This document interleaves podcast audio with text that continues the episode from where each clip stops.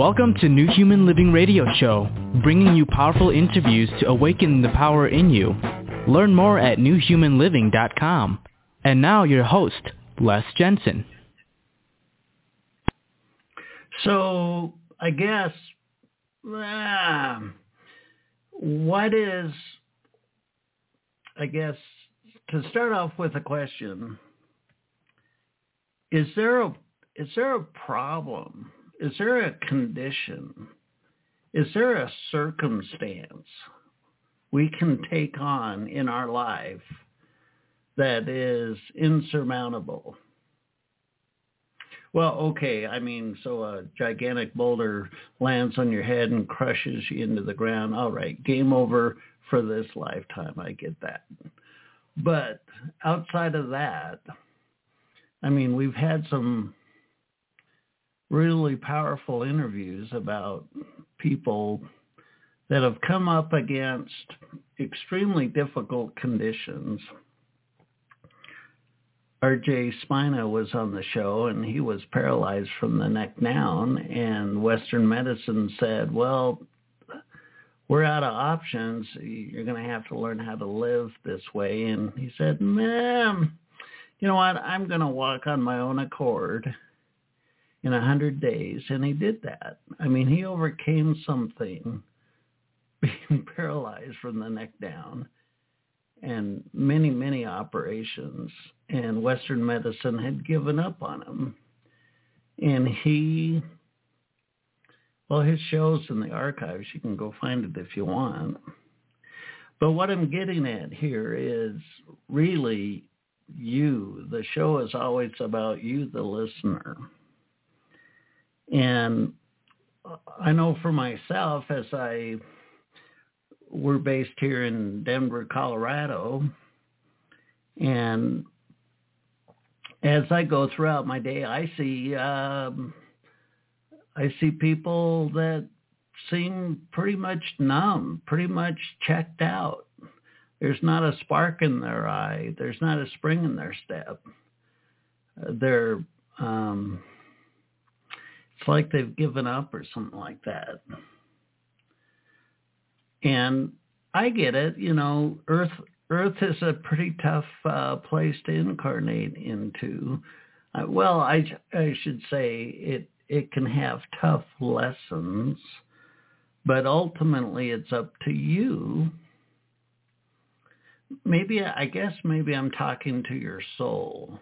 All all the listeners, I'm talking to your soul. Your soul knows this, I suppose, at some point but there's not really anything that's insurmountable when we put our mind to it. I think we should. Uh, I think we should get to it. We're going to have a, a, a powerful episode tonight. I'm looking forward to it. The topic tonight is wise little one, and our guest tonight is Jana Wilson. We're going to bring her on in just a bit, but I, I want you to think about what's your biggest obstacle in your life right now if you were to sit down and and and make a list of what your biggest challenges are what would they be? And and maybe how long how long have you had these as obstacles? I'm not here to decide what's what's tough and what's not tough. I'm not here to decide what's um I don't want to put any judgment whatsoever on what your answers are and what your struggles are and what your condition is, how long you've been been in the game, so to speak. It's not my call. It's not my call. But as if you've listened to the show at all, you know that um, we're here to stir things up and and to give you, the audience, you, the listener, more tools for your toolbox, more empowerment for your sense of self. We have a very powerful story tonight, and there's no time like the present. I think we should get to it. Again, the topic tonight is Wise Little One, and our guest is uh, Jana Wilson.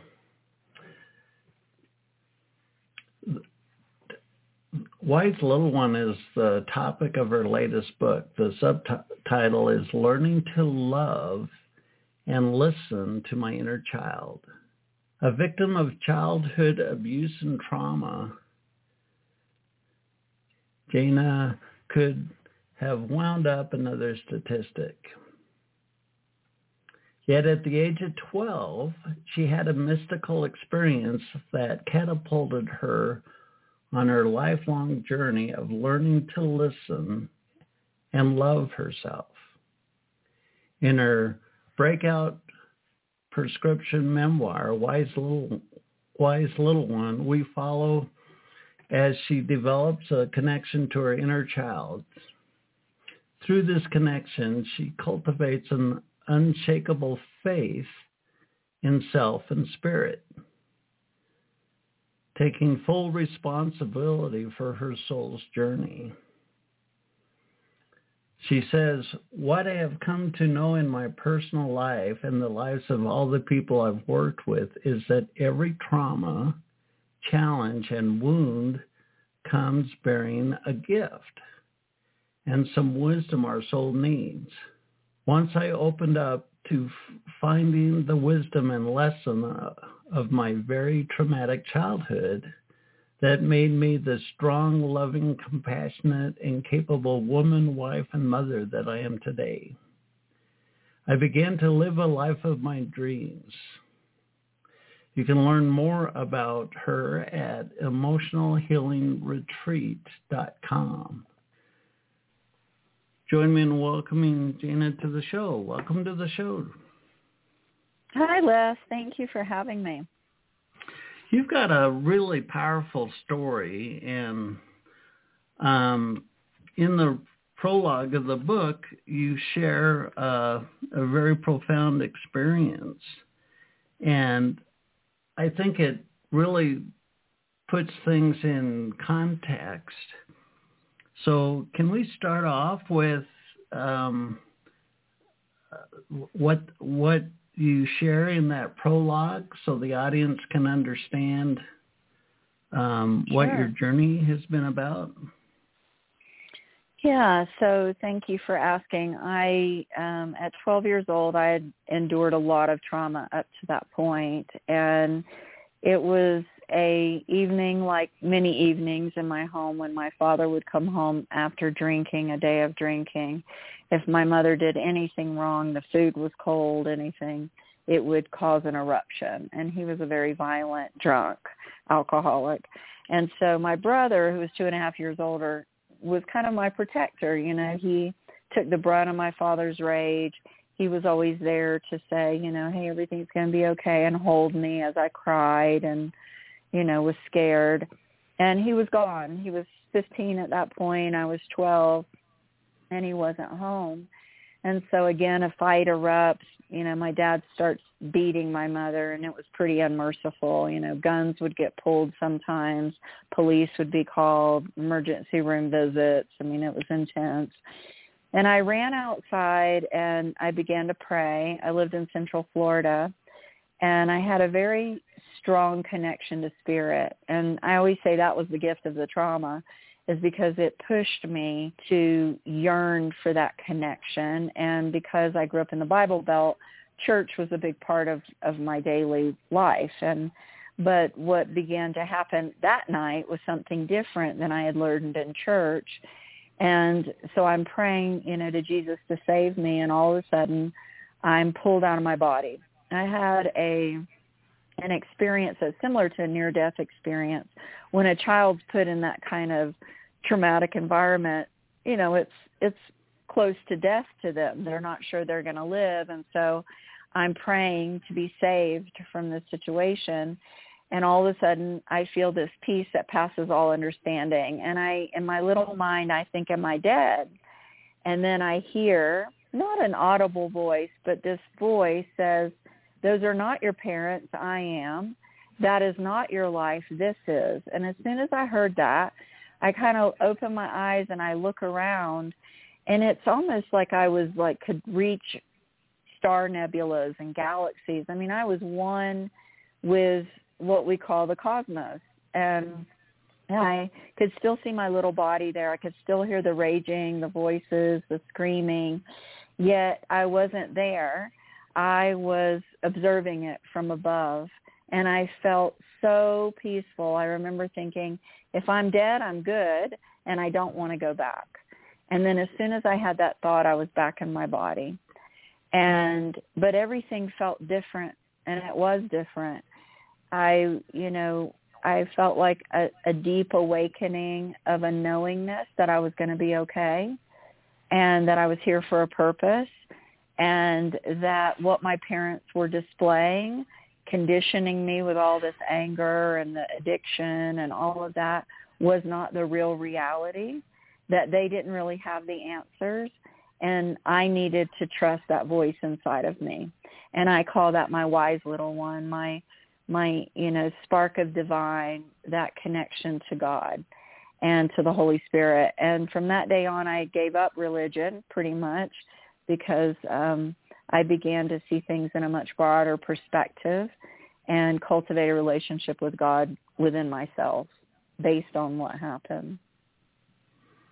Wow. So as a, a young child, 12 years old, and, and you have this experience, was it like uh, immediately um, there was an unshakable peace, like even that yeah. evening? Yeah, it was very immediate. As soon as I was pulled from my body, I felt lightness. I felt whole. I felt peaceful. I felt like I knew that I was kind of this, I had this knowingness. I didn't have words for it at 12 years old. But looking back, I had a knowingness that I wasn't this role I was playing as a daughter of these two people living in poverty in a trailer, being labeled by society as trailer trash, being on welfare, food stamps, you know, living um in this way wasn't my birthright. Like I I had a knowingness that woke up in me that I there was something special within me. We had been talking before the show started, and you mentioned uh, uh, reincarnation. Do you think uh, your soul was aware um, before you were born that at the age of 12 you would have this experience? Well, I certainly, you know, believe that essentially that's what we are, a soul. You know, Teilhard de Chardin, the Jesuit Catholic priest, said, you know, we're spiritual beings having a human experience. And to answer your question, yes, I believe the soul contracts. I believe my soul contracted with my mom and dad um, for lessons, for greater healing, for me to go through the experience I went through at such a young age so that I could wake up because let's face it, if it doesn't challenge you, it doesn't change you. And I had quite a bit of challenges. and, you know, so I was constantly, you know, being challenged in the environment to look at these adults. I didn't have respect for them. I certainly, you know, even before that 12-year-old event when I was a baby, I was under the age of two, was still in diapers.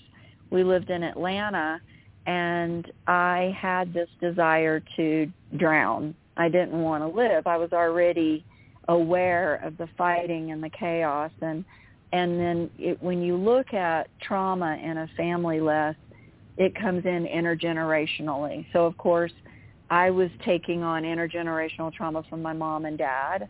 My mother lost her father. My dad's father was an alcoholic, immigrated from Ireland. His mother was Native American. They were very emotionless.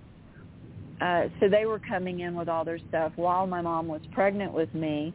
That was precognitive or preconscious trauma because researchers believe that children under the age of two don't remember. But I was in the womb my mom's being beaten, no one questions if a if a mother's drinking alcohol or taking drugs that it affects the baby. But there's not a lot of talk about a mother who's being beaten or clinically depressed and the and pregnant with a child. What is that doing? That's feeding the child with a steady diet of cortisol and adrenaline and noradrenaline and you know. So when I became a hypnotherapist, I discovered I wrapped the cord around my neck and flipped myself. And God. did I do do I know that's the truth? No. I was definitely breached with the cord wrapped. I did have that knowledge, but during my hypnotherapy training, I saw that. I saw I did it. And so if we go to the question, you know, the soul, well, my soul contracted to come in, but I think my human was like, no, no, no, I don't want to do this. This is too much. Let me right. out of here. right. Well, I mean, so um, if a listener's listening to this episode and perhaps they have not yet had an awakening or an awareness, and they're entrenched in in heartache and struggle and perhaps domestic violence and whatnot. I mean, how do you how do you wrap your noggin around it? Now, I I know at the age of, of 12, you, you had the insight and, and you've been working with this stuff, but just imagine a listener that's that's got a really tough life going on and they can't connect the dots. I mean, how what would you say to them as far as what we, we've been talking about how how the soul can actually choose a dynamic? And I, I love what you just said earlier like the human part of you is like oh hell no. Right. What would you say for our audience? Well i mean i've been you know in the healing field and working for 20 years uh, with people that come and certainly they hear my story and maybe it compares maybe it's worse. You know i haven't worked with too many people that i would say can trump my story in terms of trauma and abuse. And adverse childhood experiences i scored 10 out of 10 for the listeners the adverse childhood experience is called the ace test and it's just 10 questions and it it gives a clinician the ability to see what type of trauma you went through because of course research shows more trauma you went through the more you're probably going to perpetuate that and and become you know offender yourself or you know just repeat the patterns of the family. Now everybody hears this term old soul right? You always hear oh they're an old soul. Oh that little kid is an old soul i can tell but you never hear about infant souls, baby souls, young souls, or mature souls. So in my belief, from what I understand, I certainly don't expect the listeners to adopt my belief, but for me, this gave me freedom. And when I began to adopt this mindset, what I'm about to share, I began to observe that I was liberated from, you know, from believing, you know, that I, I had a life sentence and I was going to repeat the same things. So I, I realized one thing, that there was one common denominator, and it was me. So I stepped out of victimhood. And in order to step out of victimhood, I had to view my circumstances, my childhood, through the lens of I made the choice. Now, I don't know that that's the truth. I don't know if reincarnation is real. None of us do. We don't know what happens after we die. But here's what I, I knew, that when I took on that belief, I had a sense of freedom and responsibility and actually empowerment. Because Les, when I looked at my childhood through the lens of if I did choose it, I must be a pretty strong soul to have chosen that. But I need right. to get busy about learning the lessons. So for anyone who's listened, who is listening and who maybe you know is not even open to reincarnation. It doesn't matter. All you have to do is ask yourself did your creator you know give you this experience to grow and learn and to become more loving and compassionate and caring? I think so. And so if you can look at your experiences and begin to ask the question instead of being victimized by it why is this happening to me? And start to reframe it. So this is happening for me because I want to grow and evolve and be better. And so that's a big shift. But if you go back to the soul ages, I just want to recap on that because I didn't go into it. When I was little, Les, I was very aware. You remember Mutual of Omaha would have Sunday night um, Animal Kingdom? Right. Remember that? And Yeah. I would watch that and they would go to, you know, these remote tribes and I would see people eating dirt patties and and I would think to myself, "Oh my goodness, I thought I was, you know, just trash."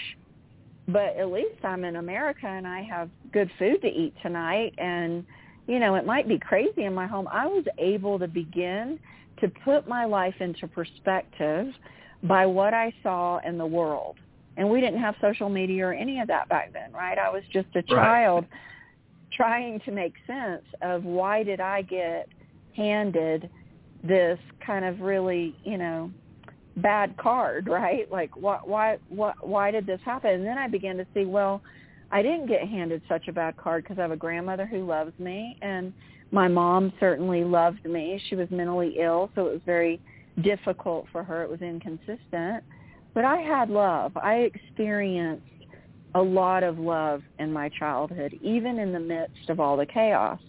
So I had later on in my life, I learned that infant souls, these are souls that haven't quite got their lessons, and they're still kind of an infant soul. They're in survival. Infants are in survival. They can't take care of themselves.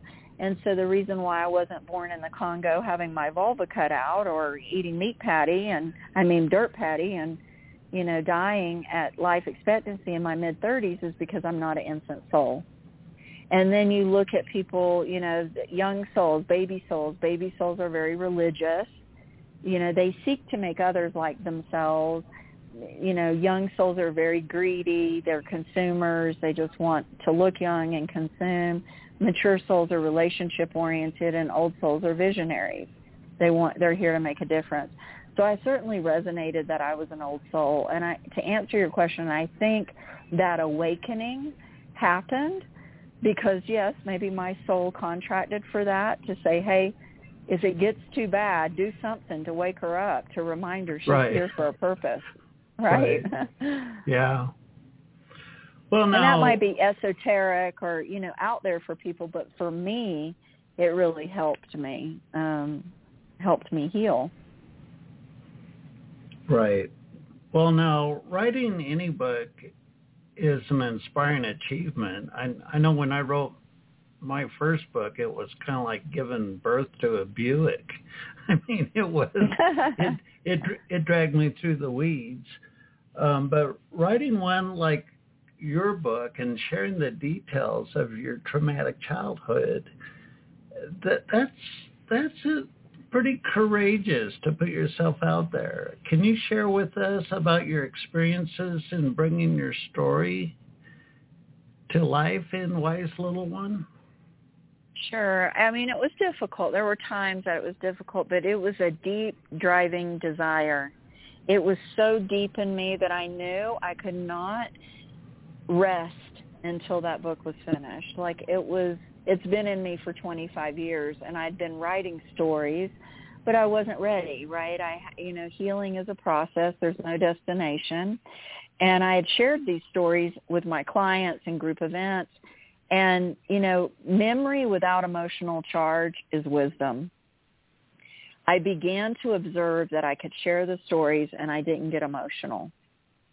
So I could pull these memories and they didn't have an emotional charge anymore, which said to me, and the emotional charge was different, you know, like I can remember I work with clients, they'll start shaking, their bodies start shaking if they've had sexual abuse or physical abuse or, you know, memories come up because cells hold memory, cellular memory. And so in somatic practices, soma is the Greek word for body, we the body keeps score. We hold these things in our body.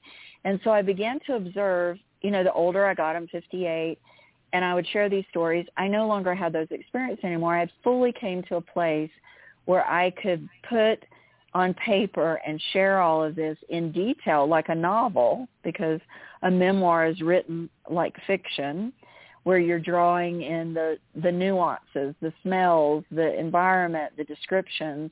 And I think I did that well in the book. that was a little difficult because when you're sharing a story, it would be exhausting to sit to somebody and speak to them and the room was cold and I smelled my father's breath when he's you know of course right right sharing the stories this way right so when I started to share the stories that way it became very um real and but but powerful and empowering. And sometimes I would break out in tears and I would take give myself a week maybe to just sit with something. You know I had to be gentle very gentle with myself. My inner child which is our feeling self which I call my wise little one she would let me know and the way she would let me know is she would start to get stubborn or resistant or shut down I couldn't access memory so I'd have to take my time. It took um, nine months to talk about giving birth. It took nine months to write the book. and um you know it took a little longer to publish it because you know publicists like to give have time to get people reviewing it and reading it and i got some reviews that were upsetting and i looked at them and as really good feedback and i went back to the drawing table and i kept perfecting the book to give the reader some help because it isn't non it isn't a self-help book, right? But it's a prescriptive memoir which means me because I've developed this emotional healing system, people are going to read the book and go, "Okay, well this woman's healed from her trauma. What is she can how can she help me?" So I added that stuff in and but I had to be gentle. Where it was hard Les was when I went in to read it for Audible. When I went into the right. studio in August, that's when I broke down because now I'm reading a story not just from my perspective, but I have to be my mother when she's speaking in the story. I have to be my father screaming at her and beating her. I have to be my brother, you know, I have to be every part of the book and it was too much. I couldn't do it. So now I'm in talks with a um actor, a voice actor to do the book for me because I can't read it unfortunately. Right. Yeah. Well, you mentioned your emotional healing system. What are the core concepts behind that?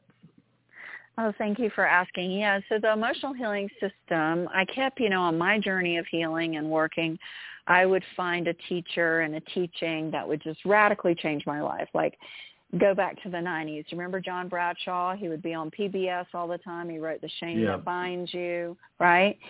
Yeah. PhD from Houston, brilliant man. So he introduced me to inner child work in my 20s.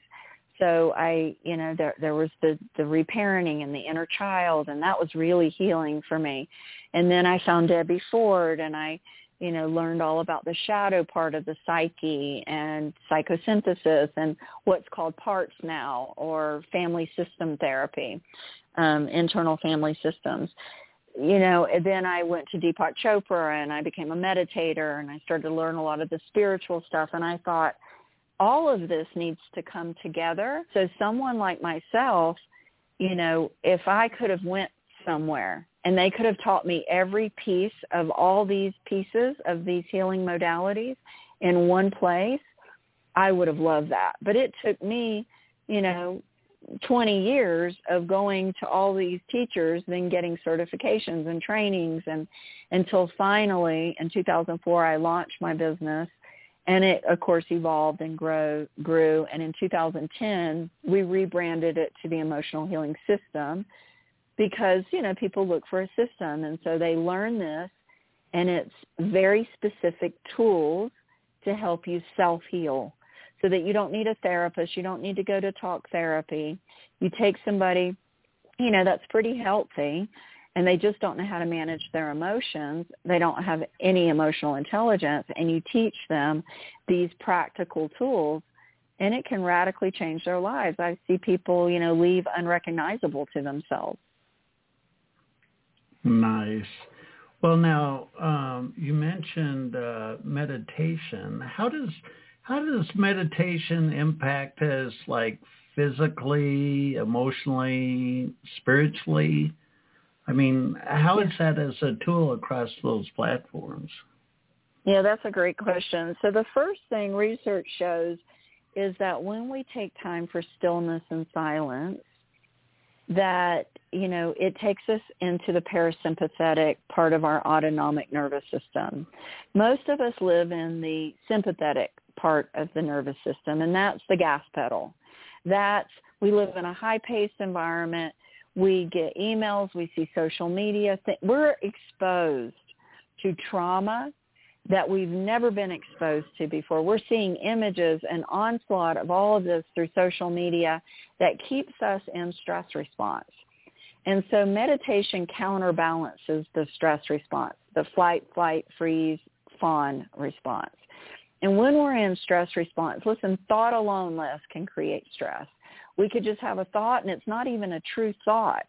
And the body responds as if we're about to get mauled by a bear Right. So meditation helps us go in and counterbalance that stress response. So number one, that's the health benefit. That if you create a consistent daily practice of sitting, and, and here's the big myth. Most people say, I can't meditate. Why? Because my mind's too busy. They believe that to meditate, you must quiet your mind. That's a myth. It's impossible to quiet your mind. You cannot quiet the mind. Here's what meditation is all about. It's about learning to be aware when you are lost in thought. So if you sit for 30 minutes every morning, as soon as you wake up in the morning, you empty your bladder usually. And if you make a practice of just sitting and just using a mantra, a mantra like peace, you could use. Peace, be still. And so you're just silently saying, peace, be still, and you relax your body. And then thoughts come in, and you're aware you're lost in thought. You take a deep breath. You come back to peace, be still, peace, be still. And you're just silently saying it. So really, it took me, I've been a teacher for 17 years. It took me seven years of teaching. I've taught almost a thousand people to meditate. Within that first seven years, one day I came out of my meditation practice and I thought, oh, why didn't someone tell me? the whole point of this practice is just to be aware when I'm lost at thought. I thought I was supposed to not think. And so once I began to teach students that this is the only purpose of meditation is be aware when you're lost in thought because if you can master where your mind is, your attention, and let's face it, most people are multitasking and it's the one thing we do, we get worse at the more we do it right? The more we practice multitasking, we get worse at it because the mind needs focus. It needs one-pointed attention. We need to be present at what we're doing. But because we're such a busy Western, you know, society, it's just constant, that we have to build the muscle. It's like going to the gym. So every day we sit, we build the muscle of mastering where our attention is. Your attention is your most valuable asset because whatever you place it on is fertilizing it. You place it on your ex-wife, you're fertilizing that. You place it on your lack of finances, you're fertilizing that. So we've got to be masters at where are we placing it. And we want to place it on, you know, gratitude, appreciation, and then we start to have more abundance and more things to be grateful for. So the meditation is good for physiology, for your health and well-being, of course. So that's one aspect of it. It helps you master where your attention is so that you can be more present with the people you love and the activities you're doing and you're not always losing your keys or, you know, where's my sunglasses and they're on your face, you know, like you're present, right? You're enjoying your life. You're present. And so the third aspect of what meditation does is it connects you to the spiritual domain. We live in a 3D world. Everything has height, width, and depth. You know, we think this world is the real reality. We haven't learned to close our eyes to the outer world and make our inner world real. So when, it, you know, there's a saying, if you don't go within, you'll go without. So when you meditate, you're going within. And to go within means I'm connecting to that which created me you know, call it God, Spirit, Source, Universe. You know, there's so many names for it, the Holy Spirit, Christ. You connect with a power greater than yourself that lives and moves and breathes for you because let's face it, we're going to go to bed tonight. Usually we go through our day. Something's breathing for us. It's digesting our food. It's doing everything. It's an infinite intelligence.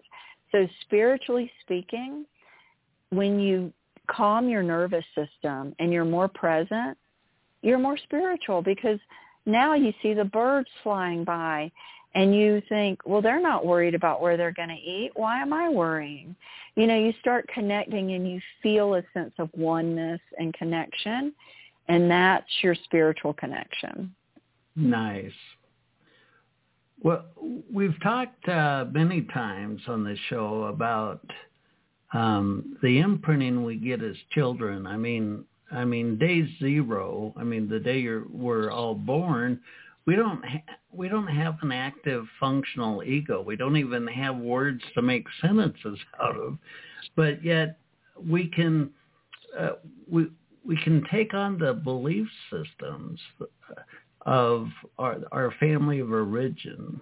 So, can you tell me about how a core false belief can be formed and how it becomes part of uh, the operating system of our psyche?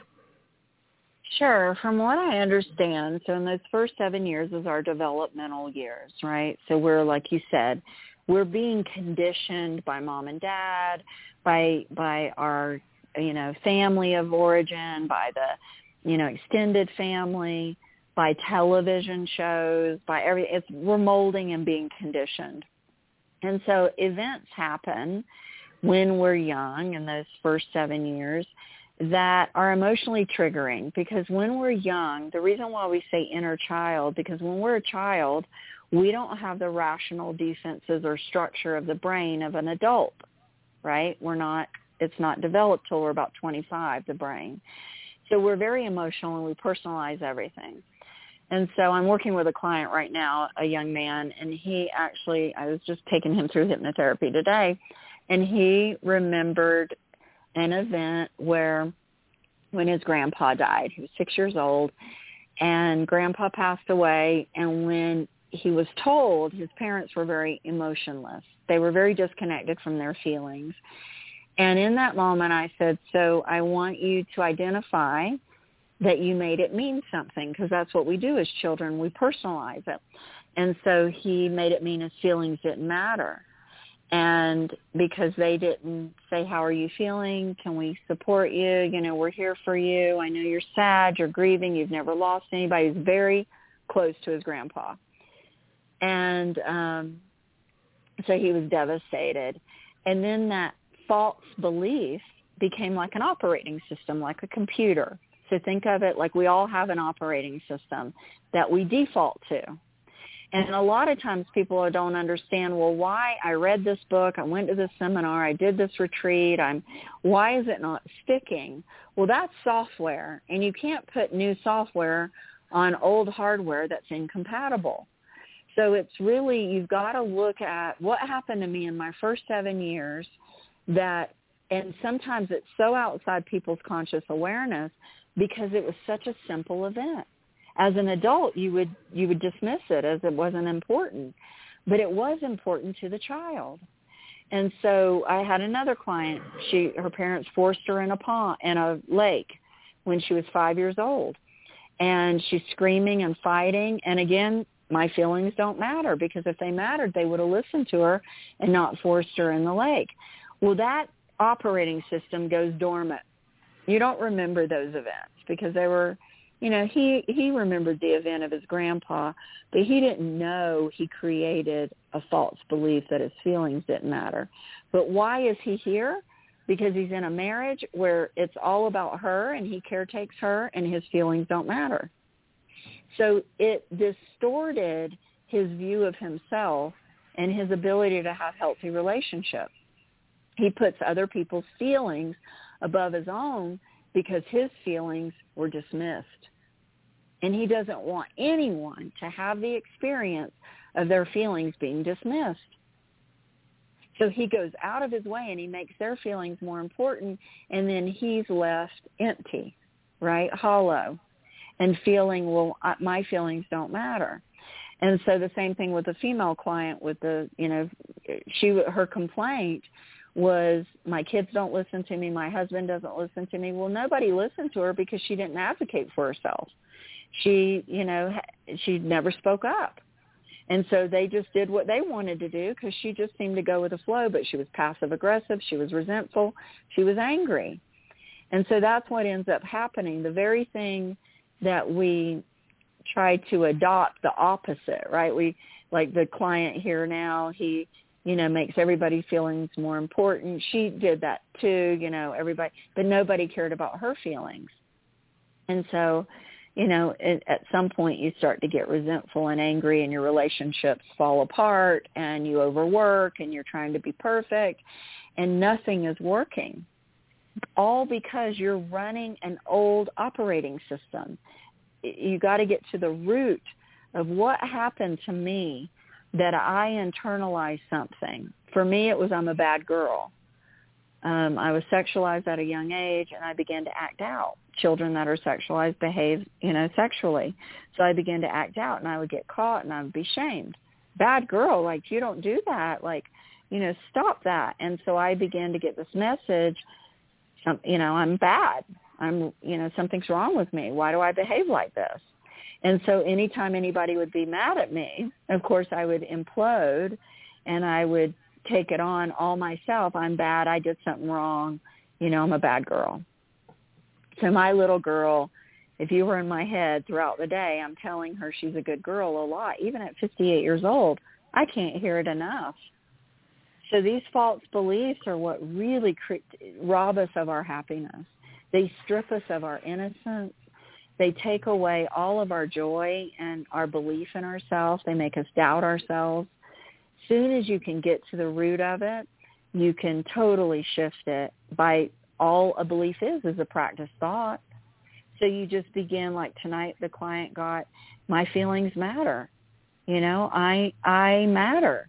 And he needs to begin to say that to himself all the time and if he does, his behavior will begin to show that his feelings matter. Why? Because he'll step up, he'll speak up for himself, and he won't allow people to walk all over him and be a doormat. I like that. So you you're sharing examples of of people who have gotten into uh, relationships and they have this um, narrative playing out that was imprinted in them as a child. my my my thoughts don't matter. Um, when when when we go to uh, court or go through courtship to find uh, our partner that you know uh, husband wife whatever do you think that there's a subconscious mechanism that chooses people? Because you shared the the story about the guy that uh his thoughts didn't matter and then uh shared that his wife was it was all about her.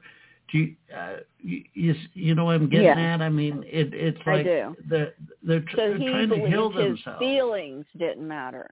That's it was right. not his thoughts, his feelings. Okay. So he attracted, yeah. So this is called imago. Imago means image. We attract to us the image of a caretaker that we had because we're still trying to work it out, right? We're still trying to recreate our childhood to get our needs met, to get what we didn't have from our childhood with someone else when we're unconscious. So what happens is you attract someone into your relationship and using him as an example, he's in a relationship. So he got a message, my feelings don't matter. Other people's feelings are more important than mine. So to be a good person, I must give up myself and and you know make it about the other person. And then then I'll feel good about myself. Then I'll get my needs met. Right? So he and he this is all in, in the subconscious mind. He's not consciously aware he's doing that. He's abandoning his inner child his feelings just like his parents abandoned his feelings when he was 6 years old when his granddad died. So now he's in a marriage and now he's faced with this reality that her feelings, he's established this relationship. Her feelings are more important than his. And she believes it. And he's supposed to make up for her what she lacked as a child with her dad. her dad didn't give her the love and recognition. So now she's putting it on her husband that he must give it to her. But that's not his responsibility, right? He's helpless over her, and that's her work to do. So then when you do your own personal work, two whole people come together, and you don't have to have this dysfunctional codependent relationship. But you'll always attract water seeks its own level, birds of a feather flock together. You know, we have these sayings because they're real. And we're attracting people in the mirror of relationship to mirror to us what we believe about ourselves so we can heal it. So like um, I'll give a personal example. My husband is a, a recovering caretaker. He's a physician. He cares for people. He's a, you know, he, and as a little boy, he was, he grew up up in Fort Collins, uh, Colorado. His mom was a single mom. His dad left before he even knew him. He couldn't see well. He created a story that I don't have a daddy because I'm unwanted and I'm defected. I'm a defective child because I can't see good. As a baby, had to wear the thick glasses with the little nose thing. And so in relationship with me, now I already told you I'm bad girl or whatever, anybody upset with me, then I implode. So I attract a man my husband, who also does a similar thing. If I'm upset about something, he immediately thinks he did something wrong, right. and vice versa. So we're constantly, because we're conscious of it, right? We can communicate in a conscious way together. And that's what it takes. Each individual taking 100% responsibility for themselves, their feelings, and not looking to their partner for the partner to make up for what they lacked as a ch- from childhood.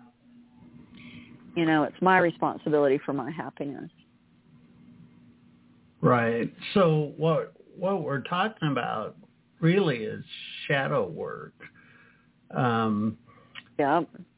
When uh, how would you explain the the qualities we're judging in another person, and how it's a reflection, perhaps, of uh, our own imprinting? Yeah. So what happens in shadow? Shadow is a term that Carl Jung coined, and it just means it's the parts of our psyche that we deny, repress, and disown. And Robert Bly, the poet, he has a book, a little book on the human shadow, and he said, you know, it's like we're getting conditioned from childhood, and we've got this bag, and we're throwing all these unacceptable qualities into the bag. And then we get to midlife and have the crisis and we got this full bag right of we're trying to hide all these parts but they keep creeping out. And of course we see them in others. That's how we spot it you got it. The 12 steps has that famous you know saying if you spot it you got it we see in others a mirror reflection of what we need to heal within ourselves so it but works both ways light and dark so if i admire someone and I respect them, I ask myself, what are the qualities I love about them? And those are the qualities either I love in myself or I want to develop more in myself. Right? We we paint people with our with you know our shadows like we oh they're so amazing, they're so smart, they're so brilliant. We're seeing in them something that's yearning to be birthed or be strengthened within ourselves. And the opposite is what gets our attention the most though. So it's the people who push our buttons and emotionally trigger us. Ken Wilber, the integral psychologist, says to know your shadows, you, you need to know when you're affected or you're informed. Now affected means my buttons are pushed, I'm triggered, I'm emotionally charged by something that's happening within you. And so somebody, you know, does something and it triggers you, right? It pushes your button. You want to always ask yourself the first question, what kind of person would do that? Um, and you'll get some quality, right? Like uh, rude or disconnected or unconscious or mean. And then you want to ask yourself, have I ever been that in the past? And if you're being honest with yourself, you're human. Of course you've been that. We can be everything sometimes. So you ask yourself that and then you say, or a lot of people care what people think about them less. So they might say, what do I think that person is judging me? What are they judging about me? Right, because you're ju- either judging them or you think they're judging you. And if they're judging you, you would say, what do I think they're judging me? Oh, they think I'm selfish. because I'm doing what I want to do. Okay, sometimes you got to be okay that you're going to show up selfish when you put yourself first and you take care of yourself. If you do it consistently, of course that's selfish. But if you're not doing it consistently, it's self-responsible. It's healthy. So the first step in shadow work is really identifying identifying what is the quality that's got you upset. Then the second step is to own it. I've been that way in the past, present, possible future, or I'm that way to myself. I remember early in my career I was talking to a lady and she was telling me that, you know, essentially she was in a relationship being verbally abused. And so after I listened to her, I wasn't very eloquent back then, and I said, oh, so you're an abuser. She's like, did you not hear anything I've said? I said, yes, yes, I heard you. I said, I said, you said your spouse is verbally abusing you, right? And she said, yes. And I said, okay, well, he's mirroring to you what you're doing to yourself. You just told me how you tell yourself you're an idiot, that you're, you know, that you deserve it, that you, that's abusive. And then the light bulb went off. She realized no woman of value would be with a man who is devaluing her. So right. it all existed within her, right? And so she began to do the work to love and value herself and she left that marriage because she no longer was abusing herself, right? Right. So then the third step is is really embracing it. Is I can be an abuser sometimes. I can be abusive. And and owning and embracing it is putting your arms around the part of yourself that you're judging. You know, whether it's your abusive self, your selfish self, your mean self, your disconnected self, your manipulative self. I mean, all the things we judge, that your irresponsible self. It's saying, you know, there I have a reason to act that way sometimes. And I love and accept myself even when I don't show up in my highest. And then, of course, love is the great redeemer because as soon as we love and accept ourselves, it quiets down. If you keep judging the judger, right? If you keep getting angry at the part of you that's angry, if you keep, you know, it's it's a cosmic joke. You're not going to get anywhere. But as soon as you offer love and compassion to yourself, and then you can afford it to others because you're giving it to yourself. The shadow work for me was so life-changing because, you know, Les, growing up in a very volatile, angry household, I had a lot of anger. And when I would have an outburst, you know, I I would implode. I would hate myself. I would just, oh, what's wrong with me? I kept trying to put pink paint you know, on all my childhood problems and pretend if I'm successful, then nobody will know I was white trash or I was poor. But what happened, I realized, is no amount of money or no amount of success was going to fill that gaping hole. I had to go into that hole within myself and start to love and accept the angry part of myself that I was still angry that I that I had a gun put in my head when I was eight years old by my mother. I was angry that I was ridiculed and bullied by children in school my whole life, you know, because I wore the same clothes every day and I had crooked teeth. And my family was known as the crazy family that the police got called, you know, in my small town. I was angry about all of that. And until I loved and accepted the little girl that was so angry, she quieted down once I gave her acceptance, I don't have to express anger anymore. Nice. Well, Yeah. I I know in your book uh, a big part of it is ima- using your imagination to manifest the life of your dreams. Tell me about the process you teach that could help our listeners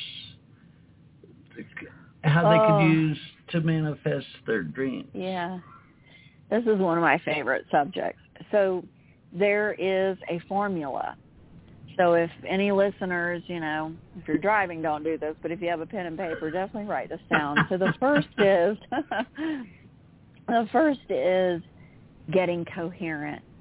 Think about when you're in stress, you're not coherent. And coherency means that your cognition, your thinking is clear when your heart is your heart sends more signals to your brain than your brain does to your heart. So we have to be coherent. You ask me why meditation? Because meditation helps us become coherent. And HeartMath came out with these intelligent energy management techniques. They're very simple. You can Google HeartMath and you can find them. The one that I teach is called Quick Coherence. And it's just slow, deep breathing into your heart, about four or five seconds on the in-breath and out-breath. And then bringing to mind anything that fills your heart up with gratitude and appreciation. This creates a coherency between your heart and your brain. Now you can think clear, you can have creative ideas, right? You can have, um, you know, Einstein said you can't solve a problem at the level it was created.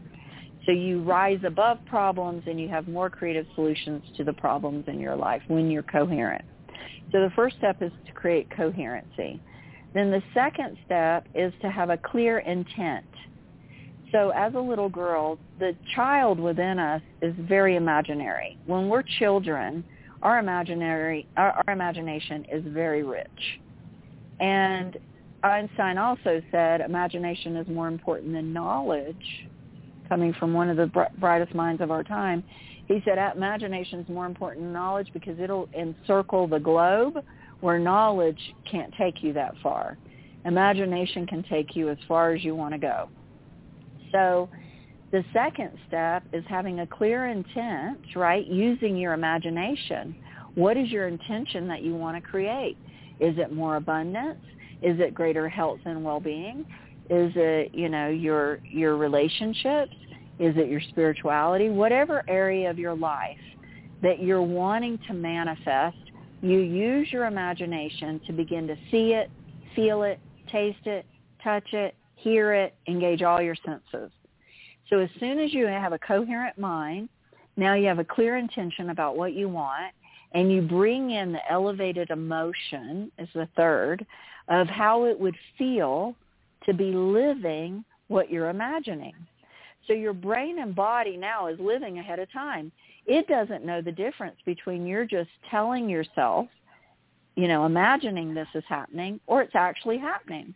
Researchers put EEGs on people many years ago, said, look at the sunset, showed them a picture of the sunset. The other ones, they said, close your eyes, imagine a sunset. Same receptor sites in the brain fired. That's when we knew the brain does not know the difference between an image and actual experience, reality. So we, when you know that, you can begin to use your imagination for what you want to create. So I've manifested everything in my life. From the time I was young, my imagination was very, very vivid. And I disassociated from all the trauma and I lived in my imaginary world. I had imaginary friends. I played with my Barbie dolls. I traveled. I lived a beautiful life in my imagination. I lived that life that I imagined when I was a child. Very nice. Well, now, if there was one thing you would recommend to our listeners to start today or tomorrow to heal, what would that be? Oh gosh, meditate. I mean, if you can't call, you are a human being. Every person listening to this, you are not a human doing, you are not a human thinking, and you're not a human feeling. You are a human doing. I mean being. And when you were born, you could be. You weren't worrying about bills and thinking about things. You and if you want to achieve any success and happiness and peace and joy in this lifetime, you must learn to just be, to sit, to be still, to be quiet. And and if you can do that, that's when you tap into creative ideas, that's when synchronicities happen. This word synchronicity also comes from Carl Jung.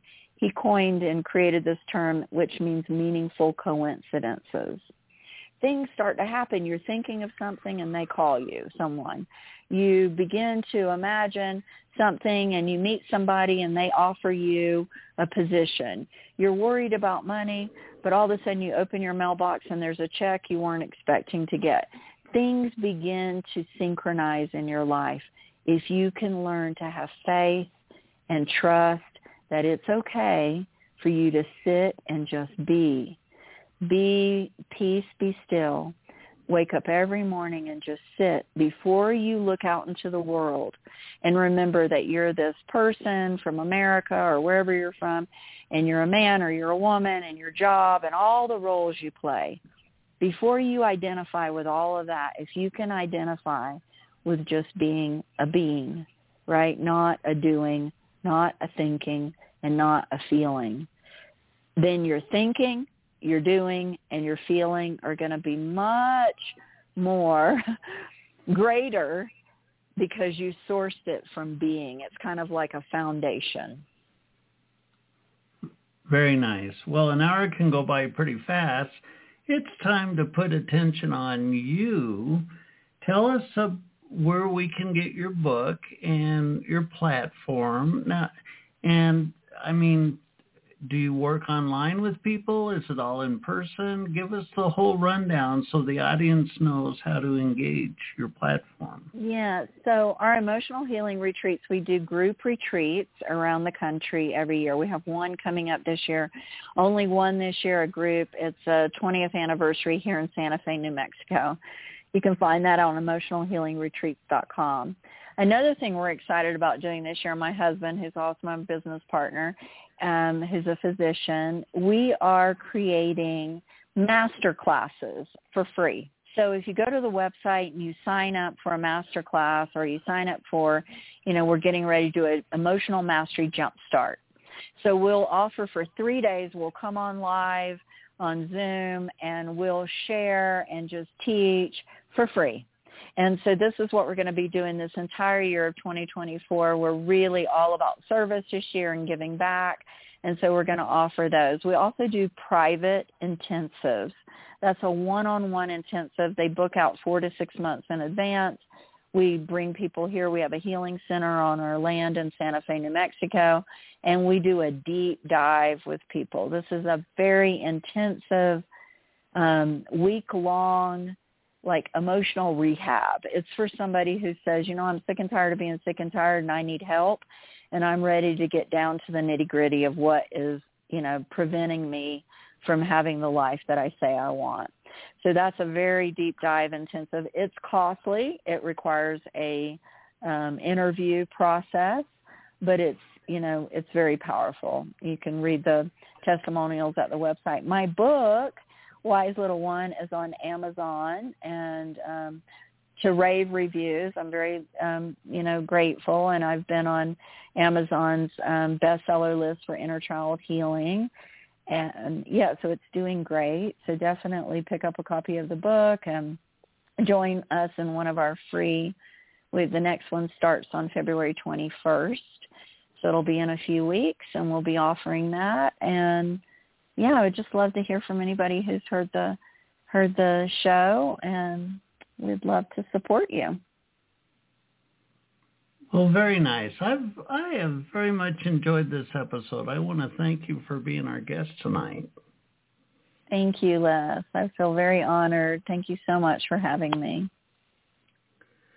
We've been the topic tonight has been Wise Little One, which is the the title of our guest's latest book, Jana Wilson. Um, what a what a it was pretty comprehensive. We we went we went around and and looked at a lot of aspects of our human psyche of of how we take on imprinting and and things we can do to to unravel ourselves, so to speak.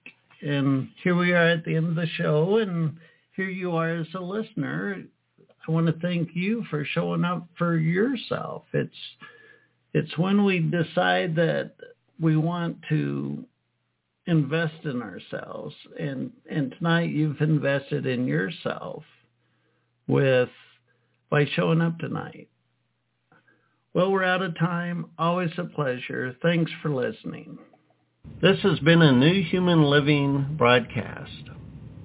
If you're looking for spiritual resources, there's literally hundreds of podcasts just like this one, free online. You can find them at newhumanliving.com. If you sign up for the newsletter, I write a weekly blog that helps you contemplate the nature of nature, contemplate the nature of your own human genome, contemplate your own human potential. How powerful is that? I can say it's powerful because you are powerful. I want to thank you for joining us in tonight's broadcast. I appreciate you, the listener. Until next time, thanks for listening.